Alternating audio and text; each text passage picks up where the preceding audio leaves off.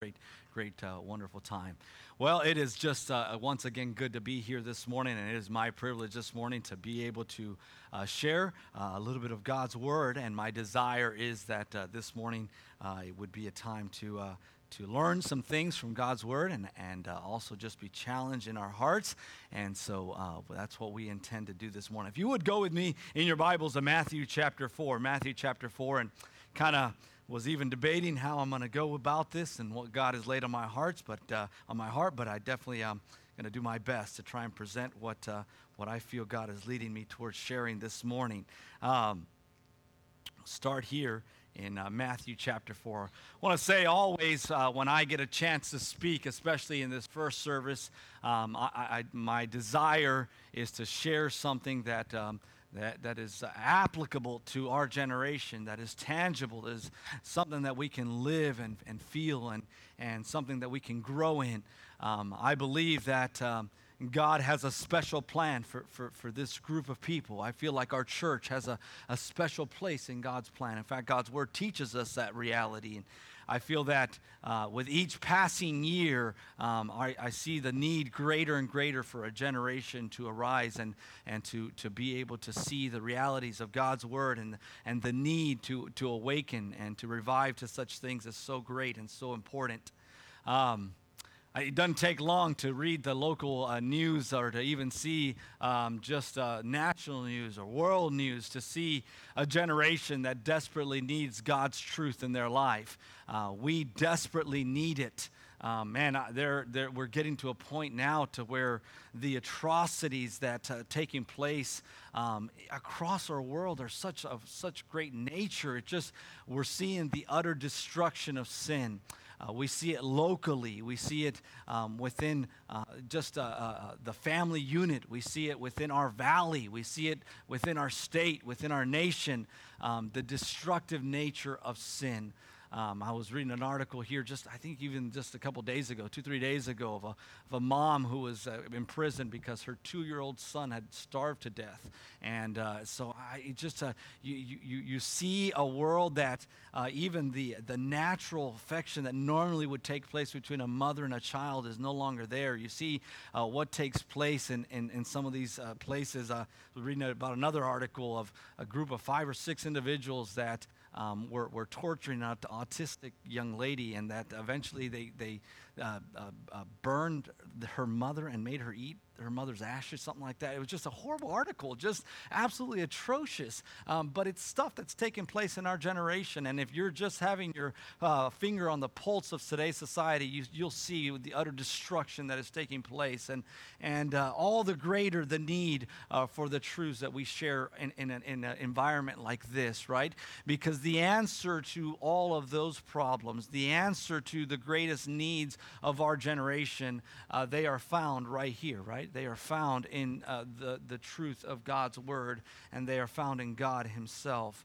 Um, the other thing that I see, and when I look at uh, being now having been around a little bit and studying, I, I, I, love to study history. I love to study things that have taken place. Um, I, I, think uh, it's interesting, especially within the realm of, of God's Word and God's people. It's amazing uh, what has taken place. And you see throughout history uh, great works of God.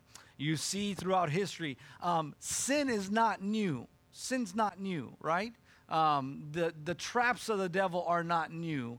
Um, maybe they're more traveled in today's news. Maybe they're, they're quicker accessed. Um, but if you study history, you, you know that atrocities and destruction have been kind of commonplace. Um, uh, basically from Adam and Eve this way, right? I mean, uh, the very first family that was ever created, one brother killed another. I mean, that, that's pretty bad, right? Within the first few years of creation this way, um, already when sin entered, it caused immediate destruction. It hasn't stopped. Um, and, and, the cure continues to be the same, right? We continue to see the need that is constantly there.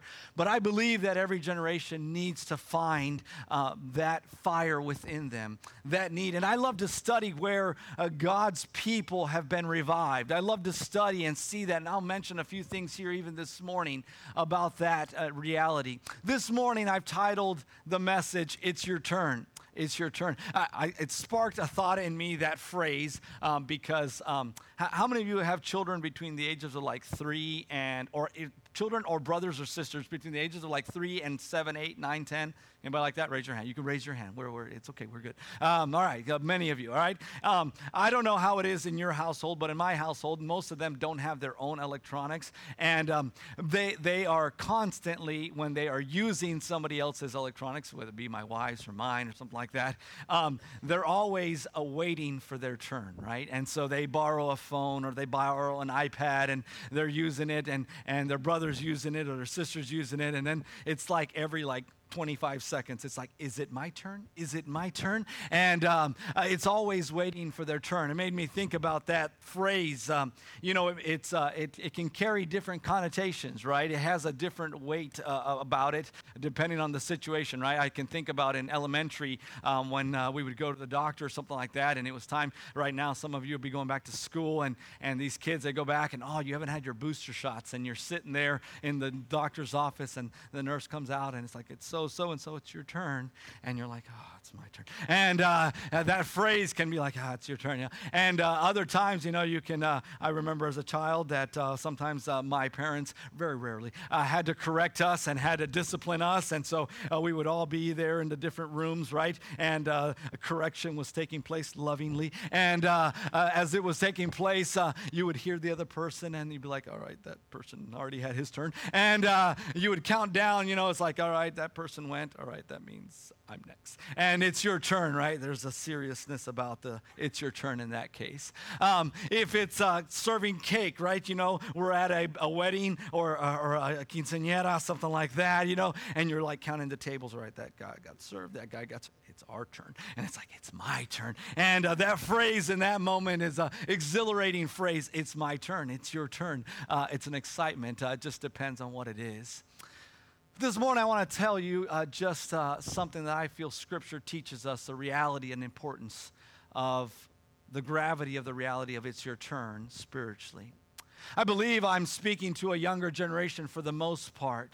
Think if we were to do an average of uh, the ages here within the attendance of the auditorium, um, we would end up at the younger side of the spectrum, uh, what I would qualify as younger, right? Uh, side of the spectrum.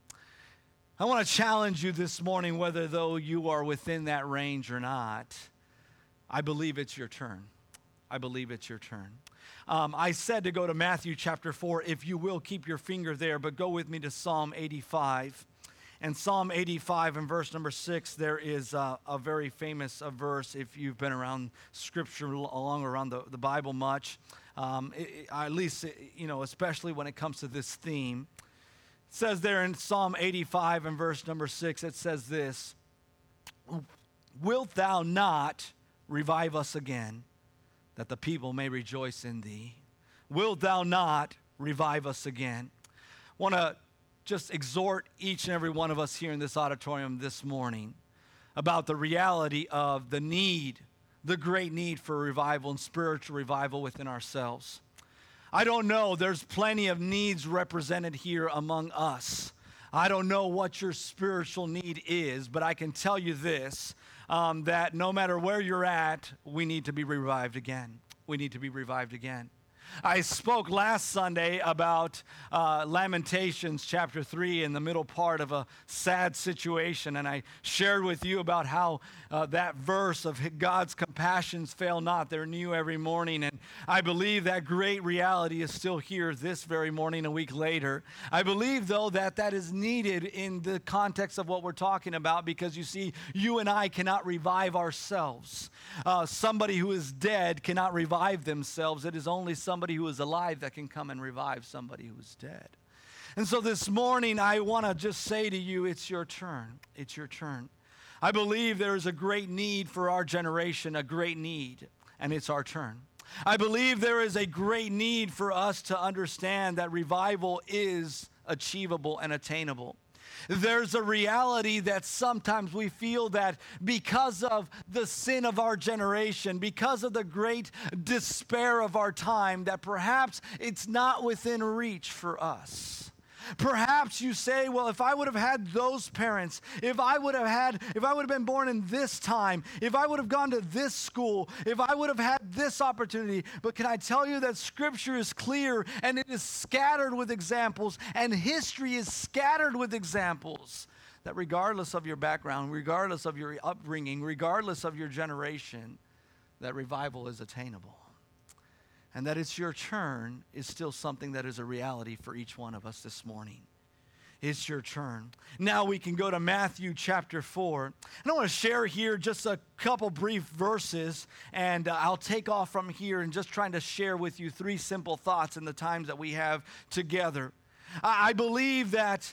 Um, that phrase of Psalm, 4, uh, uh, Psalm 85 6, uh, won't you revive us again? Won't you do it again? Uh, won't you again show us how that we can have the joy brought back to us? I want to say to you that mankind has never been more fulfilled or never been more joyed than the times in history when it has been closer reconciled to God. It, it is at the times when mankind, when a generation draws closer to God, that it is at its most peaceful state, that it is its most uh, fulfilled and happy state. Man is most fulfilled when it is most spiritually revived. And so this morning, uh, you are most uh, close to being able to be fulfilled, jo- overjoyed with the true fulfillment that only comes in a life that is drawn closer to God. So you are only that close to joy as you are drawn to that revival within you. I want to tell tell you this morning that there is a, a reach for you. There is a reach, there is something within reach of you, and that is that fulfillment that comes when we understand that reality of it being our turn, our time. And here in, in, Matthew chapter 4, Jesus is beginning his spiritual, uh, his uh, uh, uh, ministry, spiritual ministry of, of his life, of his earthly life. And, and here he's beginning to talk to, to uh, individuals that will be an intricate part of a revival of their generation. We, we come to know these uh, group of men as disciples, and here these group of men, they come to be part of an intricate uh, revival that then for the next 2018, 2000 years have done a number on the world entirely because of what was sparked here, um, these, uh, uh, this situation uh, turned into the fire that would spread across the globe to where the truth of God's word would be something that would transform our world. And it starts here. Uh, there is a part of that uh, building of God's, uh, of Jesus' initial team. And I want to invite you this morning to realize that Jesus is still continuing trying to build his team. One of the things I love about the millennial generation is that we love to work in teams. We really do. Um, we, we love that camaraderie. We love that community. Uh, we are drawn to it. Maybe it's because of the absence of the home. Maybe it's because of just the absence of that relationship, because all of our uh, interaction takes place so much through the screen aspect that there's just that sense. But I love the fact that today we can be a part of Jesus' team. You can be part of that. And I want you to see some, some, some initial thoughts in regards to his initial calling about it's your turn, about walking after him. It says in verse number 18, and Jesus walking by the Sea of Galilee saw two brothers, two brethren, Simon called Peter and Andrew his brother, casting a net into the sea for they were fishers. I want to say, by the way, on Thursday I went fishing. It was one of the greatest experiences of my life. I went deep sea fishing on a, on a, on a private boat, and it was just so much fun. Me and Pastor, uh, my, my dad, Pastor, uh, it was great. And uh, we caught some fish, we caught some sharks. I'd never been around seeing like sharks like right in the water there. The water uh, where we were at, it was a very peaceful day. You could see the ocean like 20 feet into the ocean, and you could see all the fish. It was awesome. Um, it, you know, if, uh, if uh, anybody ever wants to do something, something really nice, and go deep sea fishing. It's a lot of fun on a peaceful day, not, not on a stormy day, but uh, it's uh, fishers. But that's what these guys did. They did. They were fishermen by trade. When we were there in the dock, there was lots of these uh, people who do uh, commercial fishing and stuff like that, and made me think about this uh, context of this. These were these were that was their their work. They were normal guys that had a normal job, and their job was to was to fish. And he, being Jesus, saith unto them, Follow me, and I will make you fishers of men. Invitation. Invitation coming on behalf of Jesus Christ that comes to them and basically points a finger at them and says, Hey, it's your turn. I've got something for you. it's your turn. Can I tell you that this morning that spiritual finger continues to point and continues with that invitation? Continues to say, Yeah, I have something for you to do. I like the way it breaks it down in verse number 19 into two parts Follow me, I will make you fishers of men. An invitation first to a relationship, secondly, to an action, to a job, to something he had for them to do. And that continues to be the case today. No Christian should be a follower of God without something to do, right? You follow God, you got to get something to do. Can I tell you something this morning, early on here, uh, young church, English church this morning? Can I tell you something? It's time for us to find something to do. It's time for us to not wait for the previous generation to just see and be awed by what they have done, but it's time for us to find something to do. If we're going to be followers of God, but let's begin there. Let's begin there. It says in verse number 20, and they straightway left their nets and followed him. And going on from thence, he saw two other brothers, James, the son of Zebedee, John, his brother, in a ship with Zebedee, their father, mending their nets and he called them. And they immediately left the ship and their father and followed him. It's your turn. Jesus, continuing on, found somebody else, pointed at them, and said, Hey, it's your turn, follow me. I don't know. The Bible doesn't tell us if there were some others between there that said no. Um, I find it interesting, we don't find necessarily that Zebedee, their father, became an active participant of Christ's ministry. We don't. But we do find that they said yes. You know, sometimes this morning uh, we need to realize that it's an individual call, it's an individual basis, and this morning it's your turn. It's not just a generational call, it's not just a call to a family, it's an individual call. It's not just a call to a married to a married couple, it's an individual call. This morning, I just want to challenge you in three thoughts in regards to this, and then we'll be done this morning. Let's pray and ask for God's help. Father, we do thank you. Thank you for your goodness. Thank you, Father, because you are a loving and gracious God. And this morning, your word continues to do the work for which you've sent it out to from the moment you inspired the very first and breathed the reality of words of life into the first book, the first word of your holy Bible to the last. Lord, that is a seed that has been sent out throughout the ages, Lord, of uh, human existence. And Father, we thank you that it continues to do a work here in the year 2018.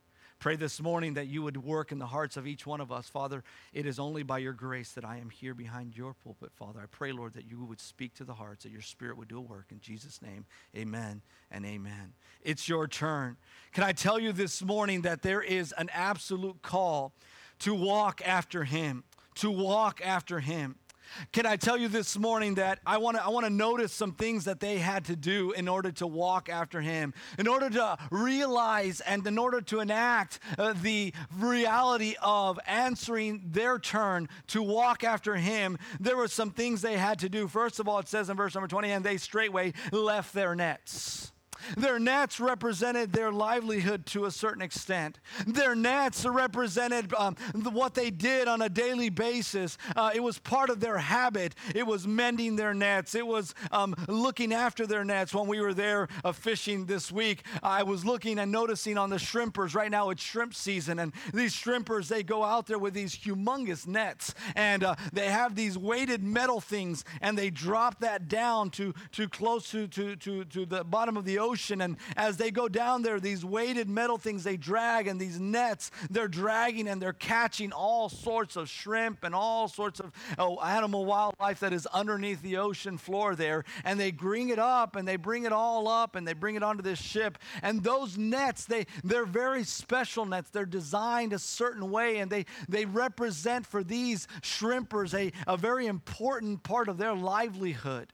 They, they know how to mend the nets. They know how to work the nets. Um, in uh, several years back, they enacted legislation because uh, uh, they were catching so many turtles, and so uh, they they built in now that each one of these shrimpers they have to have a certain escape little a pocket where a turtle could uh, slip out through there, but the the shrimp can't, and so it's a it's a, a design little thing that's kind of funny the way it works. But uh, they they know these nets. It represents their livelihood, and here when it came to the calling of Jesus' disciples in this instance, it says, and they straightway, and it notices and it makes note of that they left their nets.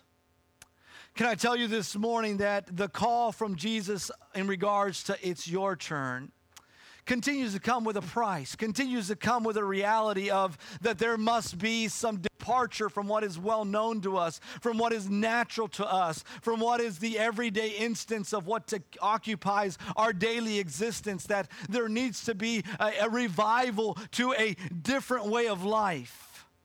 It says that afterwards that they left their nets straightway and followed him. In the second set of calling that we find from the brothers in verse number 22, we find it says, and they immediately left their ship.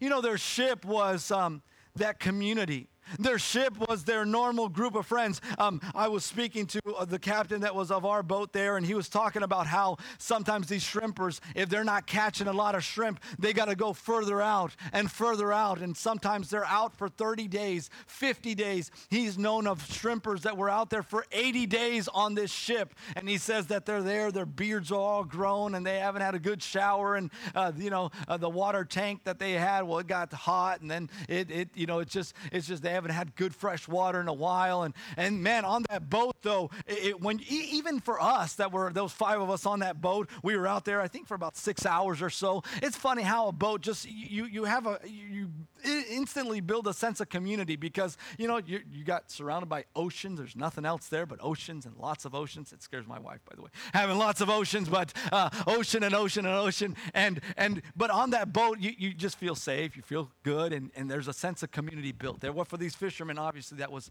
that was the same. It was a sense of community. That was their sense of, of group. And however, when Jesus, came, Jesus came to call them, one of the things that they had to do was understand that they were being called out from, from their normal community, from their normal sense of structure. Can I tell you, young generation here this morning, can I tell you, fellow Christian, that when we are here and Jesus is calling us, He's calling us to it's your turn, to a revival, to what God wants to do in our life. And there is a need to leave that normal sense of community, to leave the regular uh, human, uh, what would be our normal setting, to be able to say, hey, you know what? I need a new group, I need a new community. I'm always concerned about a young Christian that comes to the Lord and that comes to the faith and that wants to grow in the things of the Lord, but his friends never change. His community never changes. He doesn't have Christian friends around him. She doesn't have Christian friends around him. It always concerns me because when you're following Christ, you can't be on the old ship. It needs to be a different ship. You got to leave that ship. You got to leave those nets. There needs to be something that you're leaving in order to walk after him. It says, and they immediately left their ship. But not only that, not only did they leave their nets, not only did they leave their ship, but they left their father. It says in verse number 22, and they immediately left the ship and their father and followed him. You know, when Jesus is coming to us and he's asking of us to follow him, we cannot hold on to anything. We must be willing. In another passage, the Bible talks about how that we must love God, we must follow Jesus to such an extent with such a passion that even our care of our parents, even our care of our wife, even our care of our children, which God God commands and God tells us to do in any other instances, but he says by comparison, it should look like we don't even love them by the extent to which we have passionately pursued him. When we follow Jesus with all of our hearts, when we pursue after Him, when we realize that it is our obligation, it is our responsibility. Ooh, that's a bad word for the millennial generation responsibility. But it is our responsibility to have a passionate pursuit of Christ. When we realize that, there is a lot of weight that goes with that. In order to walk after Him, we must have a burning desire for Him and nothing else. We must not allow anything that was once holding us back to now be what is holding us from Him. Many a Christian will come to Christ in salvation. But because they will not be willing to leave these things, their sense of their normal routine of life, their nets. But because they're not willing to leave and to say, my sense of community, it can't no longer be the bowling group. It can't be the golfing buddies anymore. It can't be, that's not where I'm going to grow from. That's not what's going to fortify my faith. That's not what's going to push me forward. I need to get a new ship. I need to be to be growing in relationships with people that will exhort me in the things of the Lord, that will encourage me, that will not offer me and push me towards sin and will push me towards towards those things. One of the things that I always counsel when I, this summer, we had a great summer, had 543 campers, had 120 that uh, plus that accepted Jesus Christ as their Savior, many, many other spiritual decisions. And one of the things that I counsel, and many of you are even here this morning, that I would counsel you as you go back to school, as you go back to your neighborhood, as you go back and now you're trying to grow in the things of faith, you've got to change that ship. You've got to find a community that's going to encourage you. And I always share this with somebody that I counsel that I know they're trying to change their circumstances, they're trying to change your life. Hey, if that person encouraged you to try drugs, maybe you shouldn't be around them as much. If that person encouraged you towards immorality, then you know what? Maybe it's time to delete them from your friends list. Maybe it's time to delete them uh, from your contacts. And maybe it's time for you to uh, develop a new relationship, a new ship, a new community to encourage you to grow in the things of your faith. It's your turn. It's your turn to walk after him. He comes to us this morning, to all of us, saying, Will you follow me? Will you follow me? I have something for you to do.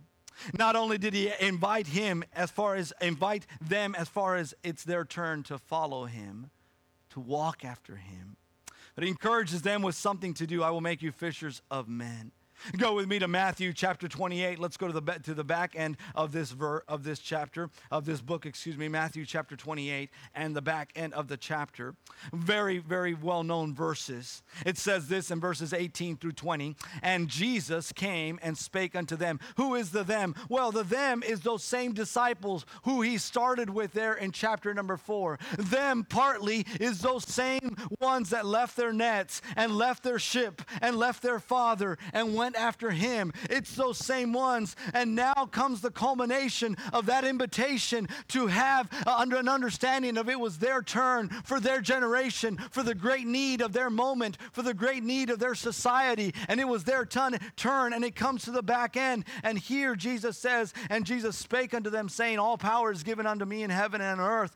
Go ye therefore and teach all nations, baptizing them in the name of the Father and the Son and of the Holy Ghost, teaching them to observe all things whatsoever I have commanded you. And lo, I am with you always, even unto the end of the world.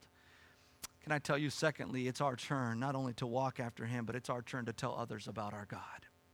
It's our turn to tell others about our God. One of my favorite stories that I love to see in uh, the history is one of a man named John Knox. And John Knox was a missionary and a, a preacher uh, back in the 1500s. And John Knox, you see, he had a, he was a passionate a person who had a deep desire for his homeland. His homeland was Scotland, and he was um, uh, he is most famous for for a phrase that he said when he was there uh, at that time in history and he would pray this prayer, pray this thought to God. He'd say, God, give me Scotland or I die. Give me Scotland ere I die, is what John Knox would say. You see, he had such a passionate pursuit. He had such an understanding of that it was his turn for his generation, for where God had put him, that he said, if I don't have an opportunity, if I can't win them to the Lord, if I can't preach the truth and share the truth with my friends, with my city, with my country, then let me die because I want to do it so badly. I wonder if the year 2018 we have young men, young ladies. I wonder if we have parents and moms and dads who pray like that for their generation, who pray like that for their family, who pray like that for their city, who pray like that for their school, who pray like that for their friends, who pray like that for their world, who say, God, give me mission ere I die. God, give me Texas ere I die. God, help me to be able to be passionate in sharing you with every person I have a chance to, God, it's my turn to tell others about you. John Knox was invited many times and he would speak to different queens. At that time, Scotland was reigned by many queens, most of them full of idolatry and immorality. And every time he was uh, sent to prison many times because he would show up and he would say, You know what? You're wrong.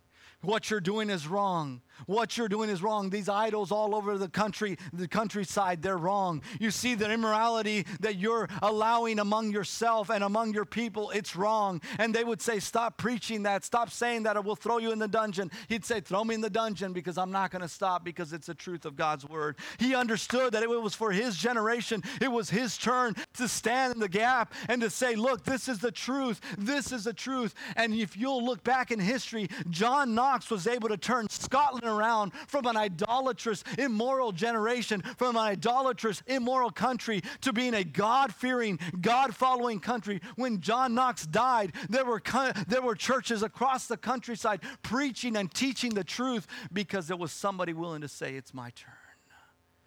I wonder if in our generation, I wonder if in our city, I wonder if in our church there's not some young men, some young ladies. I wonder if there's not some young couples who will reach out and say, It's my turn. God has tell, told us all power is given unto me in heaven and in earth. Now go and make millions of dollars. No, it doesn't say that. It doesn't say all power is given to me on heaven and earth and go and live the good life. No, it doesn't say that. It says, Go ye therefore and teach all nations. Uh, tell your friends, tell your neighbors, tell your family members, tell your cousin, tell that drunk down the street, tell the drug addict in the corner, tell everybody you can tell that there's a God that loves them, that sent his son 2,000 years ago to die for their sins. And if they would only turn from their wicked ways, that they would be able to be saved and rescued from the coming judgment upon their soul.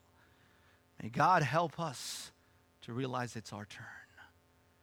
And we realize that this very morning, as we sit here, we're not going to find people who are going to understand it's your turn at the softball field. We're not going to find them over there in the bowling alley. We're not going to find them on the golf course. We're not going to we're not going to find in La Pulga somebody who's going to say, "Oh wait, it's my turn. Let me go and do this for God." If we're not doing it, if we're not answering it, if it's not us, then who's it going to be? It's our turn. This morning, I want to challenge this generation and I want to challenge everybody within the sound of my voice, and I want to challenge myself to answer that reality. It's our turn. It's our turn to pursue Him, to walk after Him. It's our turn to tell others about our God. William Carey is another great missionary, another great man of God. See, when he left England, England was America of that time. It was, it was this country was still in its birth, but England was a comfortable place to live. It was you were well off financially. You you had the comforts of life. And he takes off on a ship and he goes to the country of China. And for 41 years he never looks back. He buries three wives in China, but he never looks back and he continues on. And he followed God and he went and he learned Mandarin, an extremely difficult language, and he translated the Bible and he went around in very dangerous circumstances, but he realized realize that if he didn't go, if he didn't share, if he didn't take up the mantle and understand that it was his turn to do something for God, then this entire part of the world that had been ignored from the gospel would never hear the truth of God's word. I wonder as I, I, I fear to even look at statistics of today's world, how many spiritually how many uh, uh, excuse me in the mission area how many missionaries return from the field to how many are going out and doing something for god This generation looks to the pocketbook and says, I can't be a missionary. This generation looks to the comfort of high speed internet and access to my friends and to the comforts of life here. And they say, I, I, I can't go over there. I don't want to do that with my life. I, I'm only going to live this life once. But there was a generation, there was a time when young men and young ladies understood that it was their turn and that unless they stood up and stood in the gap and did something to be able to take up the mantle and tell others about God, that there would be entire countries that would be lost in obscurity, would be in darkness from the things of God. I'm preaching to a generation that I understand we're the selfie generation. We're the generation that uploads everything to my page on my internet. We want my comforts. I want my channels. I'm going to look at my emails. We're a selfish generation. One of the hardest things about working in camp ministry is that every summer we have to recruit uh, 25 people that are willing to step out of their comfort zone, step out of a comfortable, fun summer, to be able to do the most selfless act, to be able to invest uh, their time, energy, and effort for very little monetary gain to be able to uh, leave the comforts of not hearing a bunch of kids say, hey, Can we go do this now? And, and to be able to willing to, to say, I'm going to do that for, for six weeks, and I'm going to I'm gonna sit there, and not only am I going to not babysit, but I'm going to work on this young man's heart, or this young lady's heart, and I'm going to try and, and point them to Christ. And I'm going to be, will- man, I can tell you right now that in the 14 years that I've been doing this, every summer it seems like it's increasingly more difficult to find somebody who's willing to say, yeah, you know what?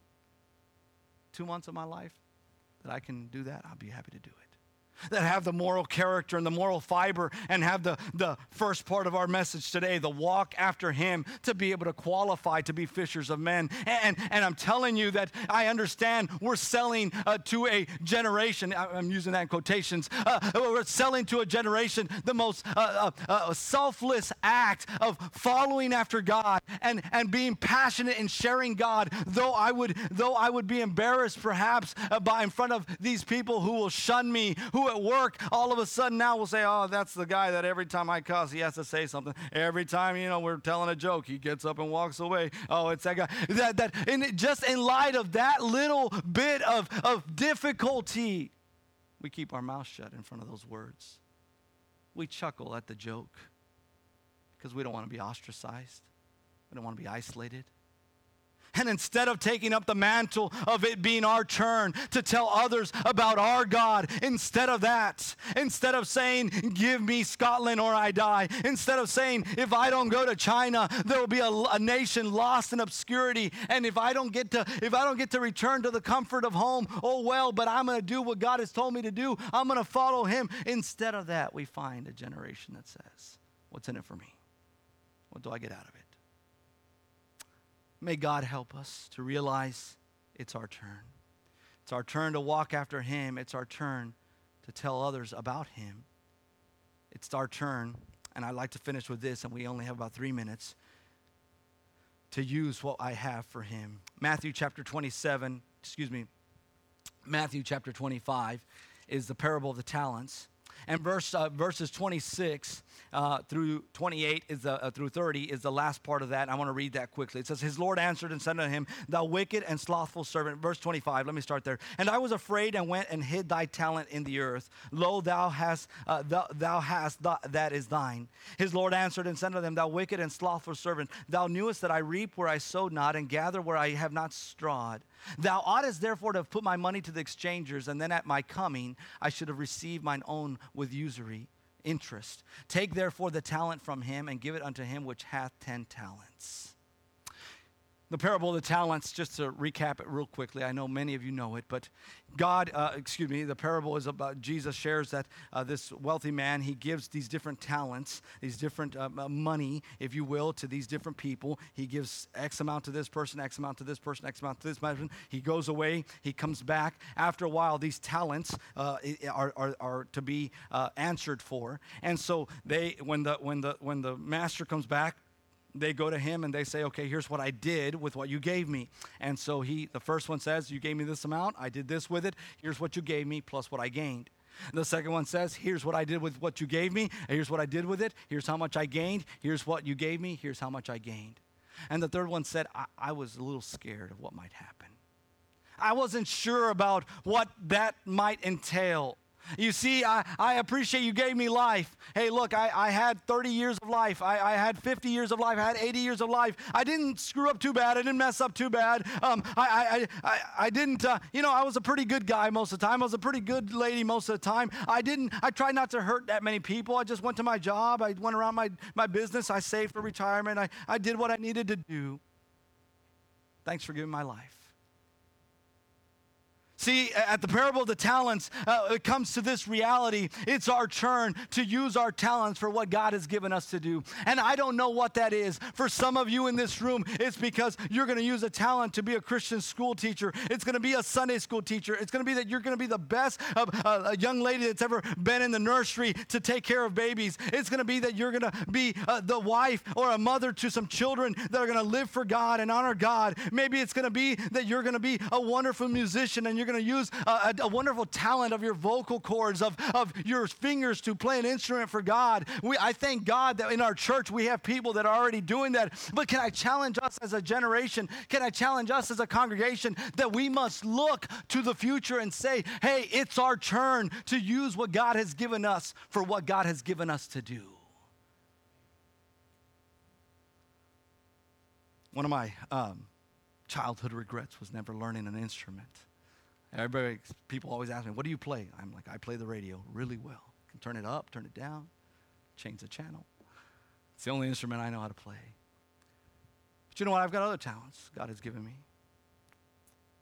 I'm so thankful that at 16 years of age, on the top side of a hill outside of San Antonio, at a camp called Pot of Gold Camp, that I brought my life to an altar and I walked down that green carpet and those garage doors open on each side as that wind was blowing on a Thursday evening. And those lights flickered every now and then because we were way in the obscurity of nature at that night. I'm so glad that I was real and sincere when I brought that life to the altar and I said, God, thank you for giving me athletic abilities. Thank you for letting me have uh, the ability to do what I do on a daily basis. But God, all that I am and all that I have and all that I can be, I bring it to your altar. I wish I could say that from that point forward, it's been a perfect walk with God. I've never made a mistake, but that would be the biggest lie there is.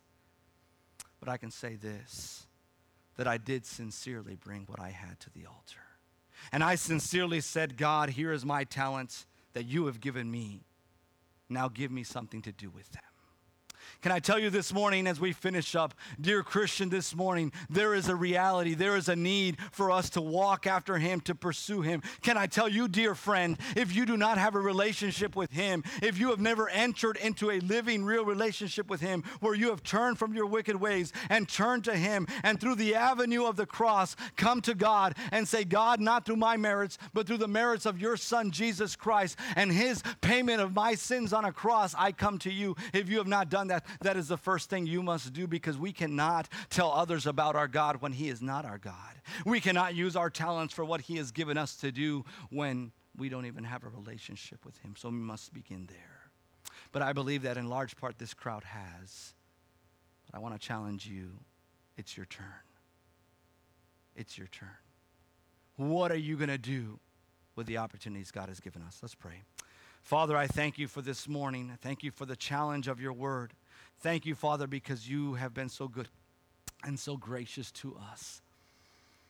Father, there have been many a time where I have reneged on that invitation of it's your turn, do this. It's your turn, I'll see you next morning. It's your turn, I'm waiting to walk with you today. It's your turn. Share this with this person. It's your turn. Be willing to step out with what I've given you to do what I've given you to do. Father, I wish I could say that I've never reneged on that, but that would be a lie. Father, perhaps there's others in this auditorium who are here with me who maybe are in the same boat. And this morning they've been challenged by the reality of our generation's need. I pray, Father, that you would challenge them to walk out of this Sunday morning service with a burning desire to take up the mantle and say, It's my turn. It's my turn. Every head bowed, every eye closed, perhaps just a quick invitation to say, if this morning you say, Brother John, that's me, um, there's an aspect of my life that perhaps I've not taken up that mantle of it being my turn. Maybe it's to walk with God. Maybe it's to share God with my friends, my family. Maybe it's to use my talents and abilities to serve God in what God has given me to do. But in whatever area it is, this morning, I'm answering to the call that God is placing in my life. And I want to say, it's my turn and I'm going to do something about it. If you slip your hand up, I'd like to just pray for you in regards to that decision. God bless you. God bless you. Hands all over this auditorium. God bless you. Father, I thank you for that reality. I thank you for the importance that we have the important task, the important opportunity. Help us not to waste it. Life is a beautiful gift you've given us, but you've not given it to us for our enjoyment. You've not given us to us to waste and use on ourselves and our pleasure. You've given it to us as a gift so that we in turn can give it back to you with the talents we have accumulated, with what we have invested that has brought and yielded returns for your kingdom. Lord, give us mission. Lord, give us our generation. Lord, give us your victory in our walk with you and with what you have given us to do for you. Bless us now. In Jesus' name we pray. Amen. Amen. Amen. Thank you, Pastor. Let's stand this morning while we stand. Just a couple quick announcements. Young people, don't forget this Thursday, if you are going to go to Six Flags, we are leaving here at 5 o'clock in the morning. You need to be here at 5 at the church in order to be able to leave. We're going to be leaving at 5. The cost is $40 a person. Um, it is a one day thing, so we'll be up there. Uh, we'll get there. We'll be at Six Flags for the eve- for the afternoon, and then we'll make our way back here that evening as well. So do not forget, teens. That is this Thursday coming up. There are a couple other announcements there of things that are going to be taking place here over the next couple Sundays here at our church. Look that up there on the bulletin. Don't forget, prayer night is tomorrow, uh, July the 30th at 7 p.m. tomorrow, where we uh, take a time to pray tomorrow as well. Um, I, again, because I have the mic and I can do this, I do it. Uh, our birthdays this week uh, Ezekiel Guajardo. I thought I saw Ezekiel.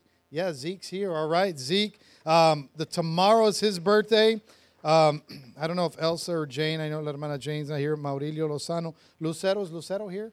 Lucero. Lucero's here as well. That's coming up this week. We're going to get our birthday, our happy birthday out of the way at the count of three. That way, well, like I say every time, you don't have to text them or call them or anything. You already said happy birthday. So we're going to count to three and we're going to say happy birthday to Lucero and Ezekiel, who are here this morning. And the others that aren't here, we'll say it loud enough so they can hear us wherever they are at. Ready? One, two, three. Happy birthday. And we're done for the whole week. We don't have to say that anymore. All right. We hope you guys have a great week this week. Guys, if you haven't been plugged into one of our Sunday school classes, encourage you to do that this morning. Uh, find one of the Sunday school classes immediately following uh, this time and, uh, and get plugged in there. Another great time of just a fellowship. Uh, there, most of them have something to eat, most of them, and, uh, and then also some good quality time of learning more from God's Word. Let's pray and we'll be dismissed. God, thank you for the wonderful service this morning. I pray that you bless the Spanish service that is to take place. Bless our Sunday school classes. In Jesus' name we pray. Amen. Amen. Thank you. You are dismissed.